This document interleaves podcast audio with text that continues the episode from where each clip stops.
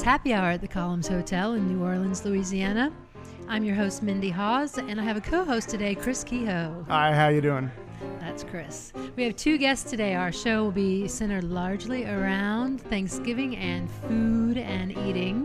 Not that it takes a special holiday for us to focus on these topics in New Orleans. Our guests are Jill Benson from Kitchen and Culture. Hi, everyone. And Gerald Duhon from Second Harvest Food Bank. Hey there. Howdy. Thank you all so much for being with us today. So, Jill, tell us about Kitchen and Culture. I understand it's a website and. Well, at this time, my partner Susan Ford and I are we're in the process of building Kitchen and Culture. We launched the company almost two years ago.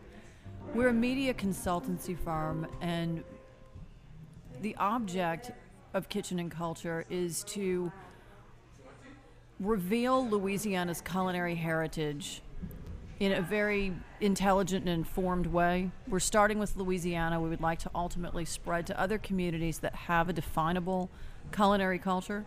But we're starting with Louisiana because I'm from here, and that's what we both know.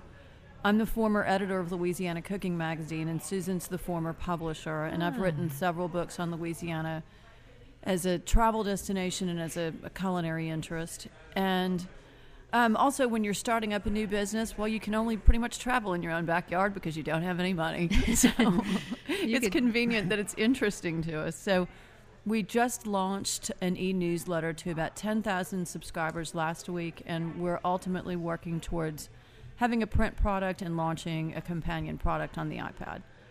And when you say in an intelligent and informed way, is that as opposed to ways that you see Louisiana food represented nationally and beyond? Not so much Louisiana food. Louisiana food is is rarely bastardized. I, that that's always treated in an intelligent way, but our culture is oftentimes misrepresented. It's We like dumbed down. It's sim- dumbed down yeah. a whole lot, and that's that's offensive to so many people. Um, you know, I mean, not everyone here is a candidate for Mensa. I'm sure not, but I am. Um, okay, well, oh, I'm good. more than a candidate, but- rub my hands so some of your genius can wear off on me. Um, but I, I think everyone knows what what it is that I'm saying. With, with we're, we're often represented as dumb on the national stage, Mm-hmm. and our culture is represented as dumbed down. And And uh, would, would you think that a lot of societies would find their cultures to be dumbed down in, in popular culture? I would. I mean, I would think that that the Ones that are hard to explain, right? Ah. I was just thinking from a media standpoint, does the number of your subscribers to the newsletter help you in getting the print magazine started? Well, Susan, the, my, my business partner, she started an e newsletter for Louisiana Cooking Magazine, and it was branded with her name. So it's really it's her product. And as we finalize, as we continue finalizing our monetary arrangements with investors, which will get us to the point where we can launch a print product, we wanted to get something back out there. Susan was very, very popular with those who subscribed to her newsletter. Yeah. She had um, subscriber base of 18,000 per week with an open rate of 8,000, which is huge. Mm-hmm. It was to the point where people were stopping her in the airport. It was Oh, kind of really? funny. and then with readers, I had a tremendous rapport with readers as well. And we mm-hmm. wanted to maintain that and really start to expose them to what it is that we're trying to do. Mm-hmm. It's, it's going to be very different than the publication that we've come from um, it will be what we want to do is recipe centric, but we want to imprint, give people an opportunity to recreate those elements of Louisiana culture that we're going to reveal to them through this publication. Through recipes, we want to give them an opportunity to recreate that for themselves and their communities, and we'll launch it nationwide. Mm-hmm. Speaking of recipes, what about some Louisiana Thanksgiving dishes that people might want to try? The one that I'm well, I'm not so famous for it. My father was famous for it. Um, he had a cult following for his his oyster dressing, and as he he grew older and his health was failing, people would still clamor for the oyster dressing, but he didn't believe in using a food processor. Oh, really? So he would chop all the ingredients by hand. and as his health began to fail, he pushed me into service to do this, and it was horrible. I mean, he was really he was he was really uh, he was a stickler for perfection. But what would you use a food processor on? with Jill. oh no, you couldn't do that. No, no. No, definitely not. Oh no, no, you couldn't use a food processor. You had to stand there with a chef's knife and chop and chop and chop, and he would cook this stuff for thirty people. Well, I understand. When I when I started to learn to cook, my grandmother only made me make two promises. One, chop all your vegetables by hand, and two, clean up after yourself. Do the dishes as you go. And do you? Yeah. Oh yeah. I mean, I, I, I, I cheat a little bit when I when I use my garlic. I, I got a very small one of those mini food processors. I'll I'll chop the garlic with that, but it, it comes out of the head. I mean, it's fresh, but uh, never buy anything pre-chopped. And chopping the oysters is not that bad. That's not so bad. No. But I cheat now. So what do you do? I have a good food processor. You shouldn't do my that. father died a You few shouldn't years do that. ago. Oh, my wow. husband took pity on me, and for my 40th birthday, he bought me a good food processor. But we're talking, I mean, the, the food processors that my father first used, you know, with the, the things that came out in the 1970s, and they really did liquefy everything. Hmm. But the good ones, Cuisinarts and KitchenAids, they don't do that anymore.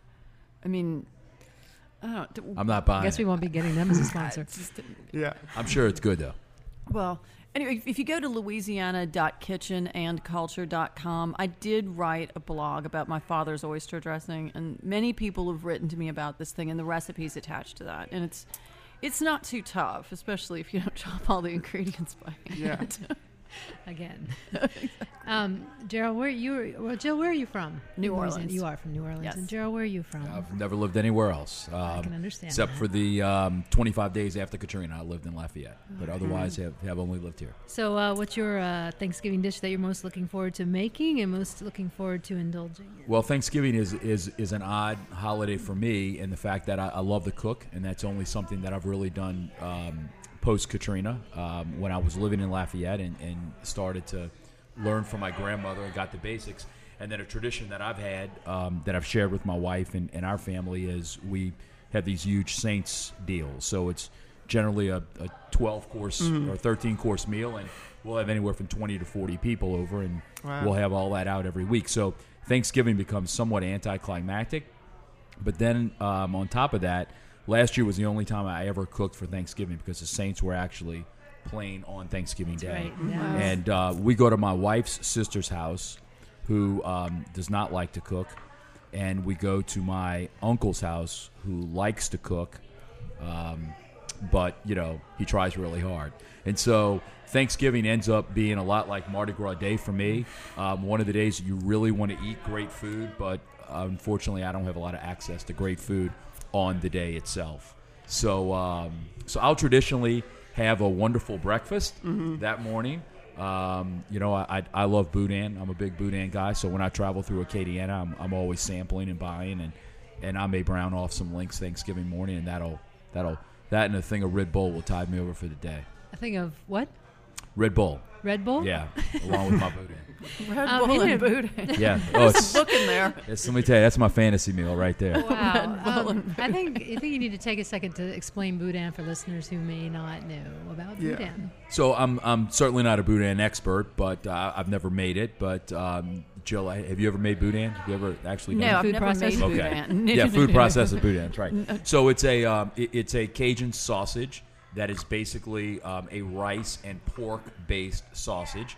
Um, it is not industrialized or in any way. Um, uh, it, it- it's all very unique. You, you can travel from one town to another. It's only the good stuff is really only concentrated around Lafayette. I, I still believe that once you cross the Atchafalaya Basin, there's no more good boudin between there and here in New Orleans, being here.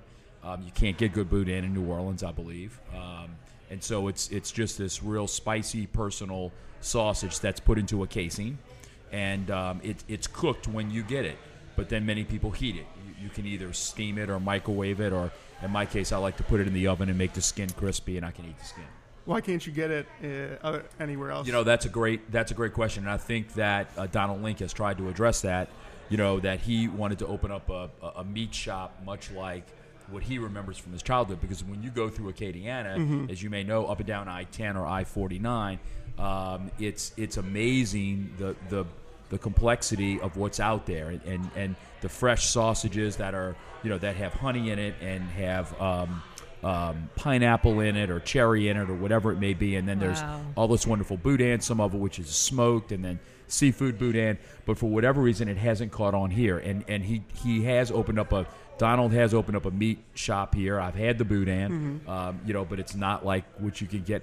You know, I, I I think it's really hard for just my opinion, but I think it's really hard for a classically trained guy Yeah. or girl to cook in a down home what I term as comfort food. Yeah. You know, you, you always it- it's you you just don't want to do meatloaf.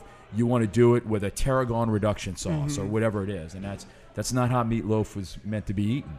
So I, I think that becomes difficult for a, a guy so talented to just do a regular link of boudin. Jill, I don't know if you agree with that or not, but I I find I can't get good boudin here in New Orleans. It's okay if I'm in a pinch, I'll eat it, but I'm going to take what I can buy in Acadiana, vacuum pack it, and freeze it every time.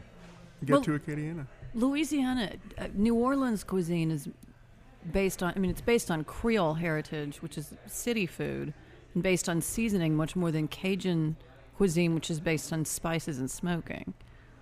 So, wh- our food culture in New Orleans is based more on seafood than on smoked meat. and butter. I think that's a great example. Well, the lot of- Creoles would yeah, use, you know, and like my Cajun grandmother, and she would never u- never think to use butter. It would be a waste to make a roux with butter. But It's here in the city, it was fat. plentiful, right? So I mean, I think that's the only reason why we don't have good boudin in New Orleans. It's it's just we have other things, We're- mm-hmm. and they do it. I mean, that's their specialty in But Acadiana. it's always been a- so why why mess with it? But it's It's been amazing there. to me that in a wonderful food city like we have, it's not something you can get. You know, that you've got to drive two hours, in my opinion, to, to get to.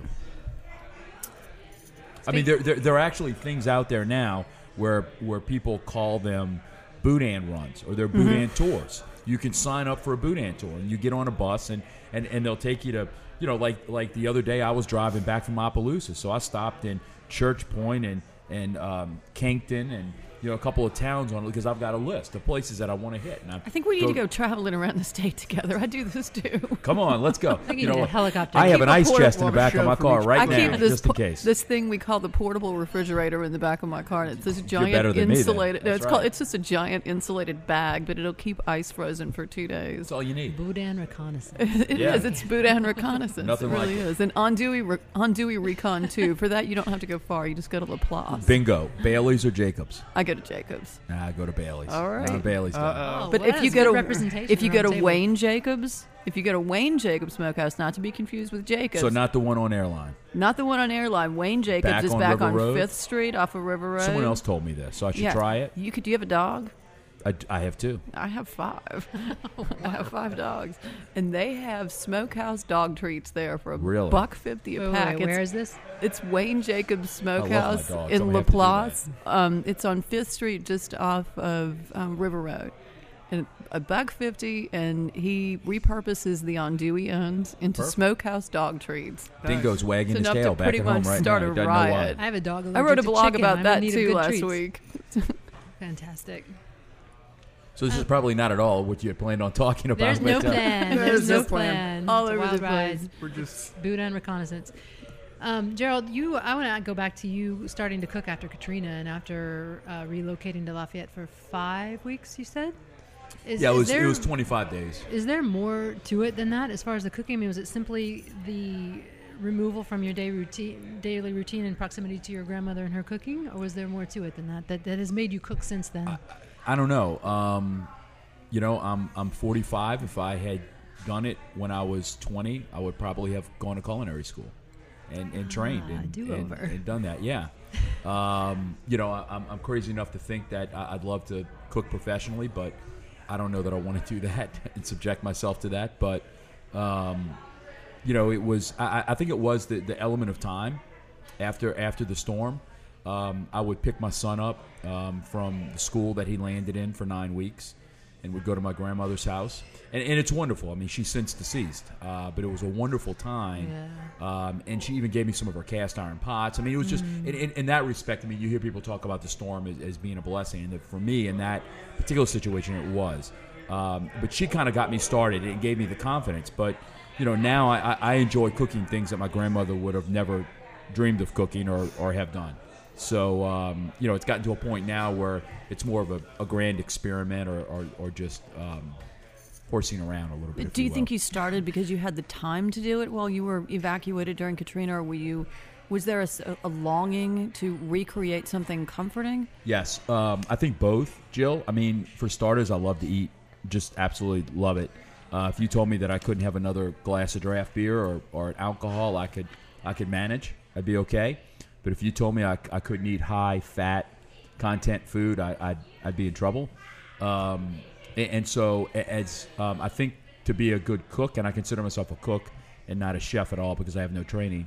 Um, if you to be a good cook, you have to um, really love to eat. I believe, and and, True. and and so being an eater, And Kind of- share. Yes. Well, and that's the other thing is that is that you know I like to I like to host and be hospitable and I like to see people happy. And so I think the seeds were always there. It was always something I said in the back of my mind. Oh, I'd like to know how to do that. And, I cooked a brown jambalaya, and that was it. That was my repertoire. And I used to always enjoy cooking it. And then lo and behold, the time presents itself, and it was more of confidence than anything. Of just, hey, get in there and do it, and, and put it in there. It's you're not going to kill anybody, um, you know, as long as we avoid salmonella, uh, we're okay. which, which I'm a freak about. I'm a freak about salmonella. So anyway, um, yeah, and I think it got me going, and then and then you know the people around me encouraged me, and then um, you know my grandmother on the other side, who had almost passed away within months of my other grandmother we used to all go to her house on Sundays, and then she'd cook a big meal. And so, you know, th- there was kind of that hole on, on my maternal side of the family. And, um, you know, these cooking these big meals on Sunday now takes that place because, you know, neighbors and friends and family are all there on Sunday. And, um, and, it's, and it's great. And, and I tell them all the time, I love to cook. And so for me, it does me no good if I cook this pie and no one's here to eat it. You know, so you're doing me a favor by coming over and taking a piece and saying, okay, I think the crust is this or that, or because I tried a different crust recipe, which I'm I'd be still glad. the to crust do is that. still I done. know. I'm sitting there thinking, why didn't I, go to a song so we can get the address? This address. guy sooner. All right. Uh, on that note, I actually want to talk about when we come back about turducken. But first, here's a song. Uh, Here comes the challenger by Empress Hotel.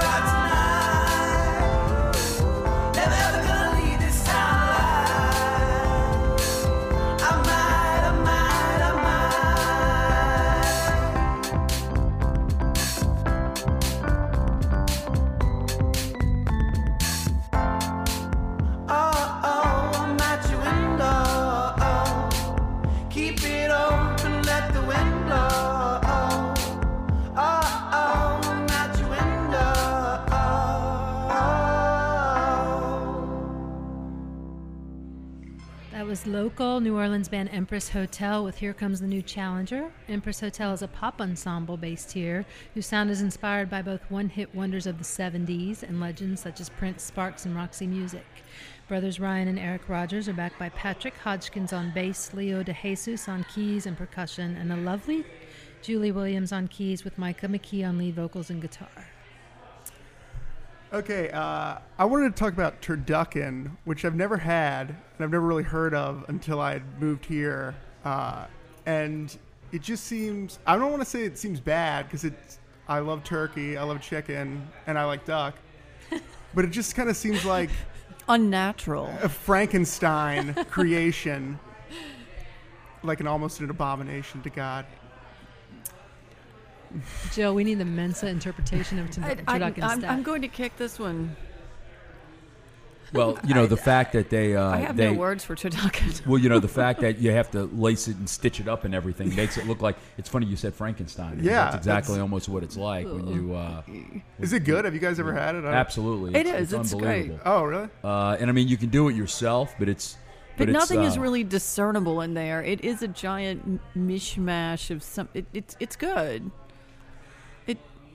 It But it would be really it's, Glowing it, it, it, it's, it's really hard to do. It's really hard to do yourself. I mean, just just this past week, um, I did a uh, a boneless turkey breast that I that I stuffed with boudin and rolled, and then was that. Donald Link's Boudin. recipe. Yes, it was. That's I- exactly I knew right. it. I was about to That's tell you exactly he had one. and um, and and and that was challenging keeping everything together. You know, once you and and I didn't even butcher the breast. I mean, it was done for me, debone the breast.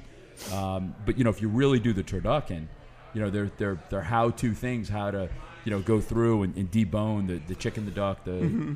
the turkey, and then put them all together. But it's delicious. But I mean, there's a, a lot of great people that do it in town. You just order When's- it. When's the last time you had it, Um, we had I've had one in the last couple of years. Jill? I think I've only had it once or twice. I mean, we're not purists by any means, but we tend to on Thanksgiving Day. Um, years ago, we decided the easy thing to do is to shove my husband and his friends out into the backyard with a rig to fry turkeys. It gets them out. Oh. It just gets them out of the kitchen. So, wait, that- you're frying a turducken? no, we just do the plain old fried turkey. Yeah, sure. And typically we'll do two fried turkeys, and then we'll we'll inject and fry a chicken or two, just for those who would prefer. And then there's usually maybe a grilled turkey breast, and then the next day we roast off all the bones and do this mammoth pot of day after Thanksgiving turkey and andouille gumbo. But the the, uh, the turducken, I would never do it myself just to sit there and debone all of that. I guess I'm going to be honest; it would just kind of gross me out sitting there pulling out all those bones and stuffing all those things and stuffing one thing into another. And by the time it was finished, I think I'd just be so sick of the thing that I wouldn't enjoy it. And then it seems, what's the point if you're going to go out and buy it and it's somebody else's work and you didn't do it and it's, Thanksgiving and it's Right. just not working for me. So you talk about frying turkey. Did you have you ever had an explosion in your backyard? From, no, we shove them far enough out into the yard so we, we wouldn't really know. shoving. It's uh, no, they have to go outside, and my husband has assembled this. It's it's really an it's an impressive rig, and it's done with a large ladder, and the, the turkey is suspended from a cable, and it it you know gets slowly immersed into this pot of boiling oil, really a cauldron of boiling oil. And but it's amazing. You can fry a 12 pound turkey in something like 22 minutes instead of keeping it in the oven for I know what 15 hours or Yeah. something however long it is that it takes All right, Jill. I So- see you have a you have a bent for expediency, but my my question for you is that you said shove twice. So what does shoving the guys out in the backyard do for you on we Thanksgiving Day? we don't have a large home we tend to entertain large groups of people in a small home um, we're not doing it this year which is really we're doing we, we just have some things going on at home this year renovation and and whatnot so we're not entertaining this year for thanksgiving but usually we'll have 35 or 40 people over and our house lends itself well to entertaining because the back of the house opens up into the yard, uh, decks and yard and all of that. But it's if everyone jams up in the kitchen, it's it's a sad and sorry mess. It is. We're just tripping over one another. and More Thanksgiving It's awful. So it's Jill. more to move out into the yard. That's better. That's good. I want to ask Gerald about the uh, Second Harvest Food Bank. That is your your profession is with Second Harvest Food Bank. We're talking about a lot of um, It is. indulgence and delight and and possibly even excess with food, and yet your work is based in quite the opposite. So I'd like you to talk t- to us about that a little bit. Yeah, and that seemed like a natural uh, fit for me, you know. And um, you know, when I when I took the job, I was not looking for that particular job, and so in many ways, I consider it a providence that I, that I ended up there. And um, you know, it, it was a certain process for me to come to terms with to be, you know, as as um, I don't like the term foodie. I don't consider myself a foodie, but I but I I like to eat. I, I, like excess, and um, you know, it, that was a difficult thing for me to come to terms with at first um, as I work through. But but knowing that I'm spending my time um, trying to help others um, certainly helps me through that. So um, to me, it seemed like a natural link. I, I love I love food. I love cooking. I love feeding people. And this is just a way that I help another, a, a larger team. Certainly, I don't do any of this on my own, but work on a larger team to, to help people that are hungry in our community. And so I, I've worked with Second Harvest Food Bank for um, I'm in my fourth year now, and and really love my job and, and love the folks I work with, and really love the mission uh, because it is such a basic need, and, and we all define ourselves so much by food and, and what we do. And, and and I think in our culture more than others here in New Orleans, it's it's it's critical. It's such a such an important part. It becomes really an identity piece and not just a sustenance piece. It's you know where do you get your Italian sausage? You can have a ten minute conversation just about that, right? How far do you drive for know, boudin. There you go, right? Or where's where's your boudin come from? So uh, so yeah, so it's a great job for me. I'm I'm feel I'm lucky. What are some of the things they're doing around Thanksgiving to help the less fortunate? So uh, just today, um, today being about a week before Thanksgiving, we packed uh, 2,000 uh, boxes, getting ready to go out. We had some wonderful volunteers um, at our site out in Elmwood, at our warehouse out in Elmwood, packing packing 2,000 boxes uh, that will have turkeys in them as well that will go out. Um, you know, we're there 365, um, you know, all year long. Certainly, this is our busy time of the year. Um, part of the reason I'm talking to you right now is simply because it's the holiday time and, and there's an interest in what we do. I think people are a little more attuned. And, and I always like to say that um, we have one of the one of the, the the missions and one of the causes that everyone can identify with because if if, if we're trying to you know if, if we're running a, a um, an addiction center um, you may not know what that's like if, if you've never tried to kick a drug or if we're running an adult literacy program you may not know what that's like if you've ever struggled to read you can empathize with it but you may not know um, but we've all known what it's like to be hungry. Either we've missed a meal because we're busy, or because we're dieting, or we've got a medical procedure, it's a religious purpose, whatever it may be. We know what that physical sensation feels like. And um, the difference with the people we serve is that they can't solve that. So we can solve it by going through a drive-through, open up our refrigerator, et cetera, et cetera. Uh, or as my son does, picking up the phone and calling Domino's. Um, you know, they can you can figure that out. But you know, the folks that we um, that we work with are truly food insecure, which is kind of a PC term, but it's different from being hungry because the people we help are not just being hungry. And then the whole other piece is all about nutrition. You know, um, you know that a lot of times it, it, it more becomes access to nutritional food because you know a lot of times if you're food insecure, you'll fill yourself up with things that are nutritionally inappropriate. You know, But whether and it's easy. yes, cheap and easy, Fast. and it can also be access. You know, um, here's what the corner store has, um, and I use store the terminology loosely. Um, it's probably a place that I should get my Red Bull, but you should not get your dinner in the form of ramen noodles or you know Chef Boyardee ravioli or whatever it may be. On that note, let's go to uh, our next song. Andrew uh, Duhon, is he a relation of yours? No relation. Andrew's actually from Lake Charles. Oh. Um, if, if it's Andrew and the and the Hackberry Ramblers and, and that family, they're from Lake Charles. Previous guest. It too. is. There you go. And the song is Coming Down Over Here.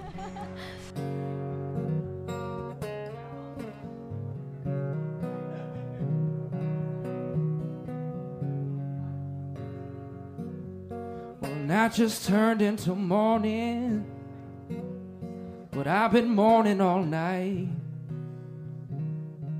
Lord, and it just keeps storming, and my power's gone, so I'll ride by candlelight.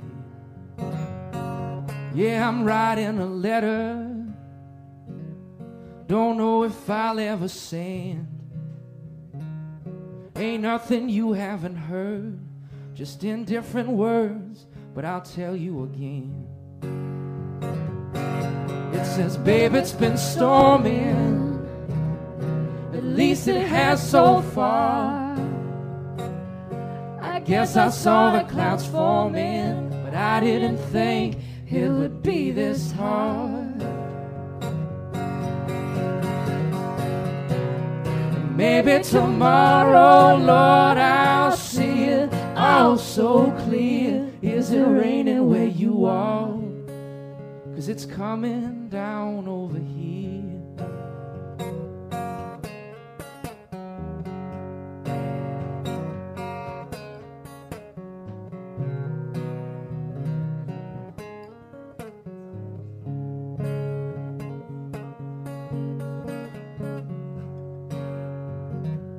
I took a moment to sleep, babe.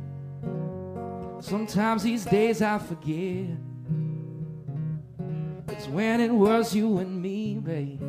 Felt like the sun never set. But I went and blew out my candle with just one gentle breath. But reigniting the flame, it don't work the same unless you got one good match left.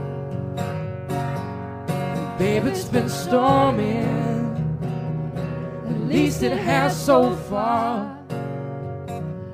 I guess I saw the clouds forming, but I didn't think it would be this hard. Maybe tomorrow, Lord, I'll see it all so clear. Is it raining where you are? Cause it's coming down over here. And if I should ever see you out there on the street, you try to talk about the weather or whatever keeps your mind from me. I'd say, babe, it's been storming. Least it has so far. I guess I saw the clouds forming, but I didn't think it would be this hard.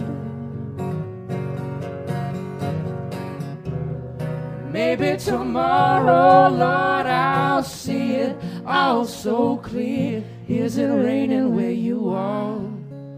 Cause it's coming down over here. Lord, is it raining where you are, babe? Cause it's coming down over here.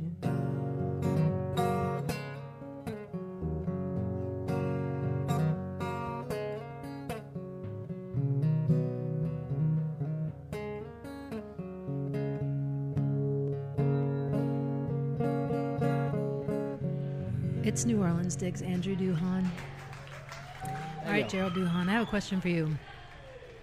The last couple years that I have talked to friends slash inquired about volunteering on Thanksgiving Day, every place that people I know have called has been booked, completely booked. So do y'all have a plan or a mechanism in place to divert those volunteers to more re- year-round usefulness? Yeah, it's a great question. Uh, you know, because those volunteers are needed all year long, not just on Thanksgiving Day and Christmas Day. Um, you know, we actually um, don't feed anyone that's hungry directly, and that sounds like it's counterintuitive. We work through agencies, so places that you're talking about, an Ozanam or a Bridge House, or places that do actually serve the food, they get their food from us, and so there's not much to do at our place on Thanksgiving Day or Christmas Day because the food's already out and distributed to these nonprofits. Um, you know, but you know, I can tell you from the nonprofit sector, you can only accommodate so many requests and so many volunteers. And then, you know, my my suggestion would be call back on a random day in March. You know, um, you know, or during the summer, which is a real slow time. Um, that can really help. And, and you know, we like to say that you know hunger's an everyday disaster, and that's every day, 365 days a year. So it, it's not just during the holidays. I think when we're more attuned to it. It doesn't sound counterintuitive, actually. It sounds because I, I know I have experience in the nonprofit realm as well, and it seems like there's a lot of good hearts out there doing a lot of good work in silos. And if you're sort of the middleman or the pyramid that's satellite that's reaching on a more efficient level, upping the viability of these non individual nonprofits, then that's amazing. Yeah, we're kind of the distribution network. Okay. a supplier. Uh, Jill, you were a chef before you No. started? Oh, no? no, no, no, no. I'm just a home cook. That's Mm-hmm. it. I grew up in New Orleans and started cooking when I was nine.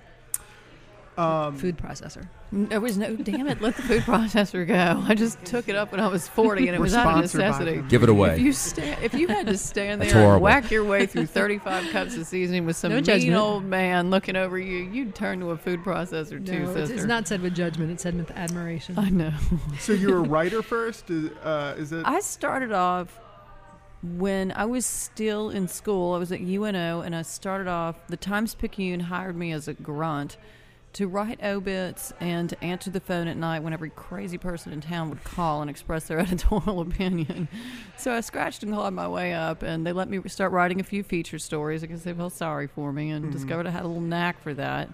And then after I graduated from school, I became an assistant editor at the Picayune, and then you know, I was 25 years old and I just decided that I was tired of having a regular paycheck and decent benefits, and I was young and stupid, so decided I was going to go freelance so I could just cruise all over the place and not get paid on a regular basis.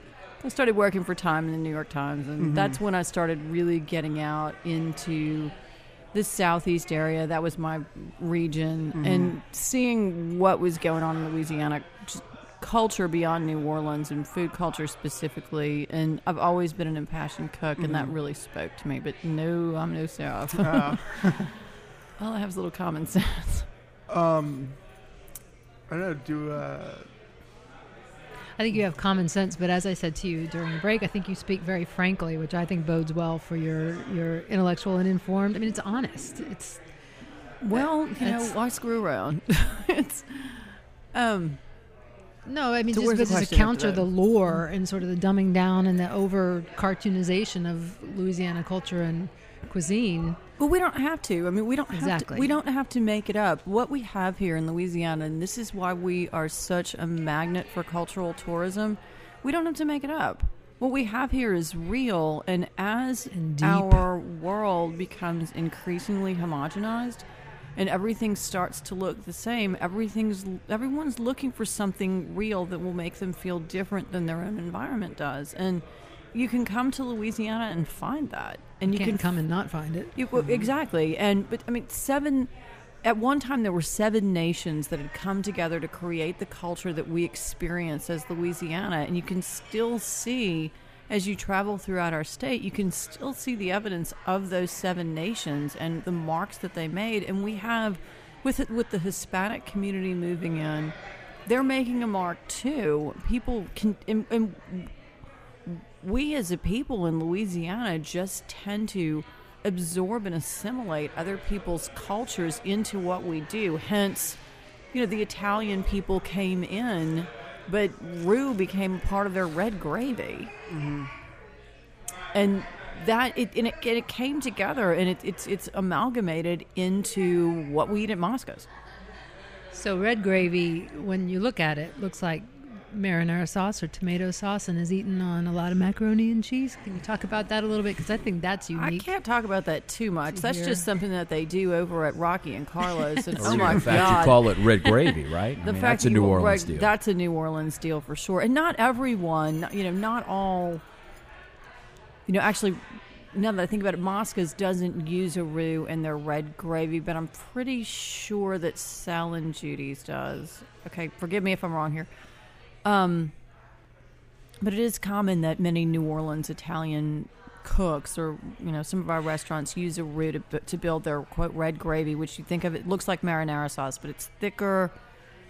Um, the seasoning's probably a little bit heavier. Do we need to go rudimentary and, and explain what roux is? I do not know what you guys are talking about. Okay, Roux, yes. you don't know what roux is. Where did you come from, Chris? I'm from Maryland. Ooh. Okay, roux. It's it's essentially fried flour, and depending on what you're cooking, it is equal parts hot fat. It could be bacon grease. It could be oil. It could be peanut oil. Um, olive oil imparts its own flavor, so it's not good to go there. But something neutral, vegetable Is oil. it butter in the city? Um, butter has butter, you know, butter fat, it has solids in it, so they're going to burn at some Okay. point. So better not to do it Butter with butter, unless you're making a blonde roux, in which case you're only frying the flour and the butter for just a couple, just a few minutes. That's a blonde roux, and it's okay to go with butter. Oh, okay. But if you're doing, if you're trying to make a really, really deep, dark Cajun roux, then you're going to have to stand there and stir that for 20 to 25 minutes until it turns to a dark, dark brown, almost black. But if you see flecks in it, that means you've burned the roux and you have to pitch it and start, Start over. over. Uh, Otherwise, you, but you can get to a black roux without burning it. But once you see flecks, it is history. What's the al- what's the alternative to flex? So how do you get from blonde to black without flex? If you're if, if you're inexperienced at making roux, then you do it over a medium low heat and you stir and stir and stir until you just you, you really feel like your arm's just going to fall off. It takes forever. You need maybe a glass of whiskey within arm's reach, and maybe some good music on, someone to talk to, uh, or someone to trade off with, because it's just once you let it go, it'll get away from you quickly. Um, I tend to just crank up the heat and just go with it and just fry it off really fast and stir furiously and just get it done. I'm very impatient by nature, and um, I, it just drives me crazy the thought of standing there. But um, that it's it's but it's baseline to what we do here in Louisiana to how Yeah. we cook. I mean, roux roux's it. What can't be done without it properly? Um, what can't be done without it? Um, ooh, Lord, Gerald, let's talk. Come on, you've been visiting this book. There's lots of things you can do without it, but anything that has a, a sauce base to it, Okay. it, it, it's a great thickener, and it has this particular taste to it that It that gives your food flavor. Yes, it- It's it- based on it's, your roux. It's it's a built it's a built on flavor because really, if you think about it, it's just flour and oil. Yeah. I mean, you, you don't even season your flour before you put it in your roux. At least I don't. I haven't heard of anybody doing No. that, but. Um, so it's very it's very bland or very flavorless, but yet it builds a it builds a, a it, really acts as two agents. One is it gives a very distinct taste, and two it thickens whatever it is that you're trying to cook. So you use it in a lot of sauce based type of, of, of areas where some people may use cornstarch to thicken. You know, my grandmother would keep a a um, a jar of roux that she made, not bought in the store, because you can buy them by the jar in the store. But you know, um, in, in, in the and if she needed thicken, she'd take a tablespoon of the roux and throw it into whatever she was doing to thicken it up a little bit. There's another thing you can do, and I've never done this, but there's a friend of mine. Actually, you probably, should probably have him on your show. He's, his name is David Gallant, and he's a food photographer, and he's also a CIA trained chef. And he he does his roux in the oven. He doesn't use oil, so he will throw his flour in a pan and throw it in the oven and continually work on it over a couple of hours and slowly brown it off. And you can actually do the flour in the oven without the oil. I mean, You can make an oilless It's roux. It's an oilless roux, and it's a completely different philosophy. And I've never, well, had the balls to try it, but that that's his method. And um, I mean, as unhealthy as frying the flour in the oil is, it, it's familiar and safe to me. And, um, And delicious. I can watch it develop, and, and I know what's going to happen at the end of the process. Jill, have you ever done it in the microwave? No. Believe it or not, that's how my grandmother taught me. Food me. processor, baby, but no microwave. Do it in the microwave. Wait. It's uh, it's it's easy. So you just take you, you get a big enough measuring cup. What? This is good um, news. And, and and it would need to be like a four cup measuring cup. So a big. It needs to be glass, no plastic. Um, so a real big measuring cup. You put a um, you know a, a cup of oil in there, and you spin it for you know a couple a minute, two minutes, just to heat it up, and then you put the um, flour in. And you just you got to watch it like a hawk, but you put it in there, and every time it starts to bubble up, you go in there and you whisk it down or stir it down, and eventually, you know, you got to work over about a 20 minute period and two or three minute increments. And when it starts to turn, when it gets that nut color and starts to smell like popcorn, when it's starting to turn, you need to probably do it a little more frequently, every 45 minutes. But you'll get a beautiful dark roux like that, and that's generally what I'll take. And um, I actually have roux um, that's over five years old that's still sitting in the back of my the back of my um, cabinet in a in a dry you know in a sealed container in a, in a in a cool dry place. It'll keep forever Whoa, you know, so until you use wow, it. that's sealed for five years. If you unseal it, It smells fine and it's ready to go. And, Um, and once you unseal it, do you have to refrigerate it, or no, can you just throw it back in no, the cabinet? Or you have to no. use I mean, I and and you know, my wife is here and she'll tell you, but I'm but I'm crazy about some of that stuff. I collect like I I have all kind of exotic greases, like I save when I brown sausage or boudin or or bacon. I mean, I save all that grease stuff and. And the only grease that I've discovered I really need to refrigerate is, is when I skim chicken fat off the Salmonella. top of my stock. You're Right. saving schmaltz too. Which schmaltz? I don't know. What you just described. That's the fat off the. That's chicken fat. Oh yeah, fat no, I schmaltz. save that I, I, in the in the refrigerator, and then if I'm doing like a chicken gumbo or whatever, that's my roux. I'll put the chicken fat in, and then hit that with some flour, and that's Oh, you are hardcore. I thought I'd been doing this for a long time. This guy just started cooking and he's blowing me out of the water. Feature for the OCD. magazine. OCD. Well channeled OCD. That's what People around you don't mind. absolutely. Well, you guys have made me a Rue believer. That's some Hardy, good. That's good hard, radio. hard, All right, That's good right. radio comedy. There you go. Uh, let's go to our next song. It's uh, "Is That You" by Hooray for the Riff Raff. I saw your ghost at the grocery. I could have sworn that was you. I thought you were standing next to me, but I knew that couldn't be true.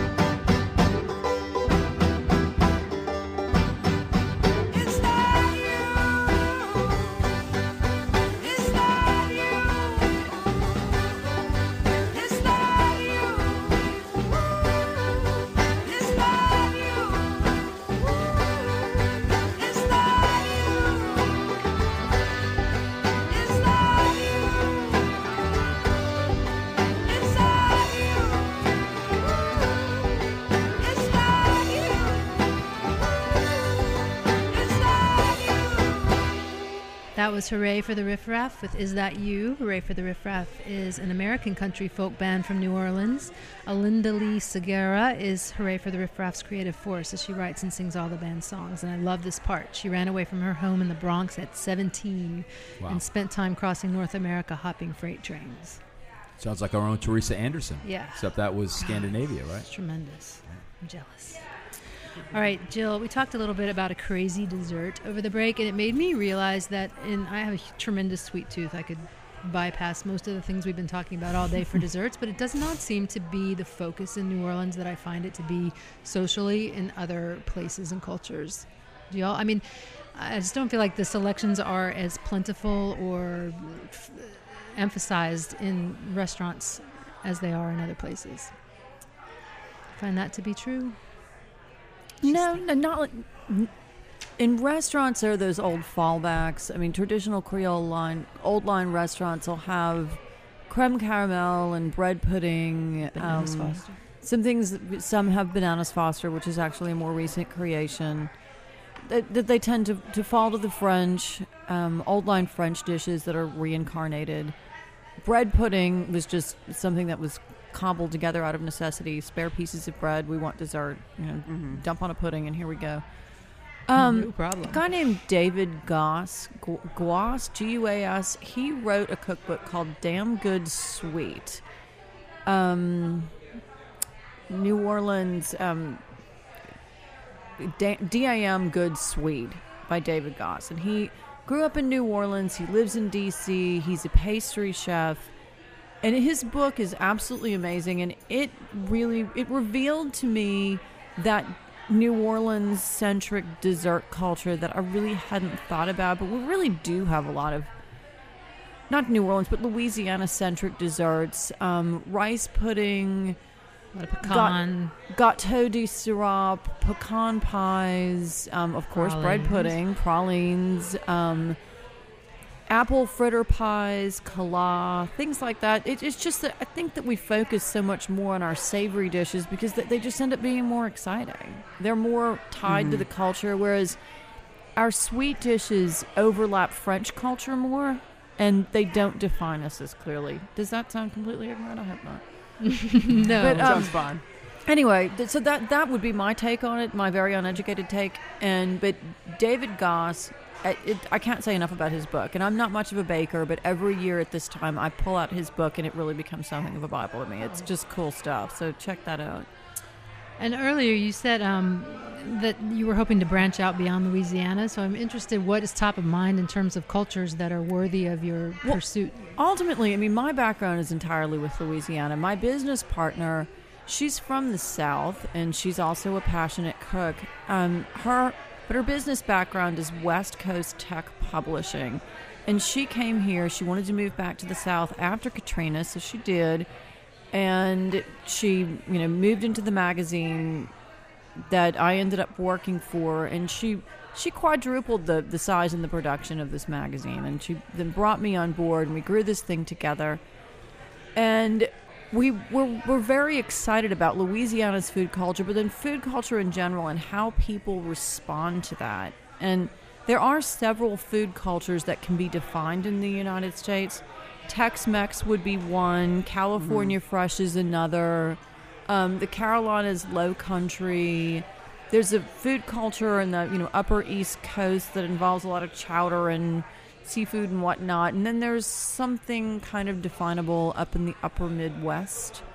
Cheese curds. Um, no, no, I'm sorry. I said I, I said Midwest. I didn't mean to say that. I meant West Coast, Seattle area, Portland, Specific. involving their you know seafood and that thing grossly called geoduck that's supposed to be so wonderful. That's all a part of their food culture.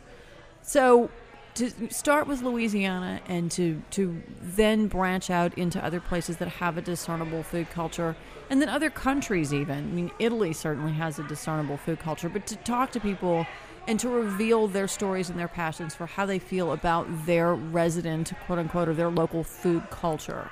Yeah, the cheese curds flippant comment was actually perfect because that is again that's the dumbing down of that. That's all I know about. I don't know a whole lot about that Midwestern food culture either. I mean, what they eat Philly cheese sandwiches and they eat cheese curds. What else? Are You're they not doing? missing much. All right. well, Okay. we'll find out when y'all explore it. Uh, Gerald, what Or is? We talked about how hard it was to uh, volunteer around the holidays and stuff. But what i- what is something someone can do if they tomorrow if they wanted to help out the less fortunate right now? So there's uh, you know a couple of things they can do. So certainly you can go to our website, which is no-hunger.org. We'll put that on the site. Yep, and um, you can also call us at 504 734 1322.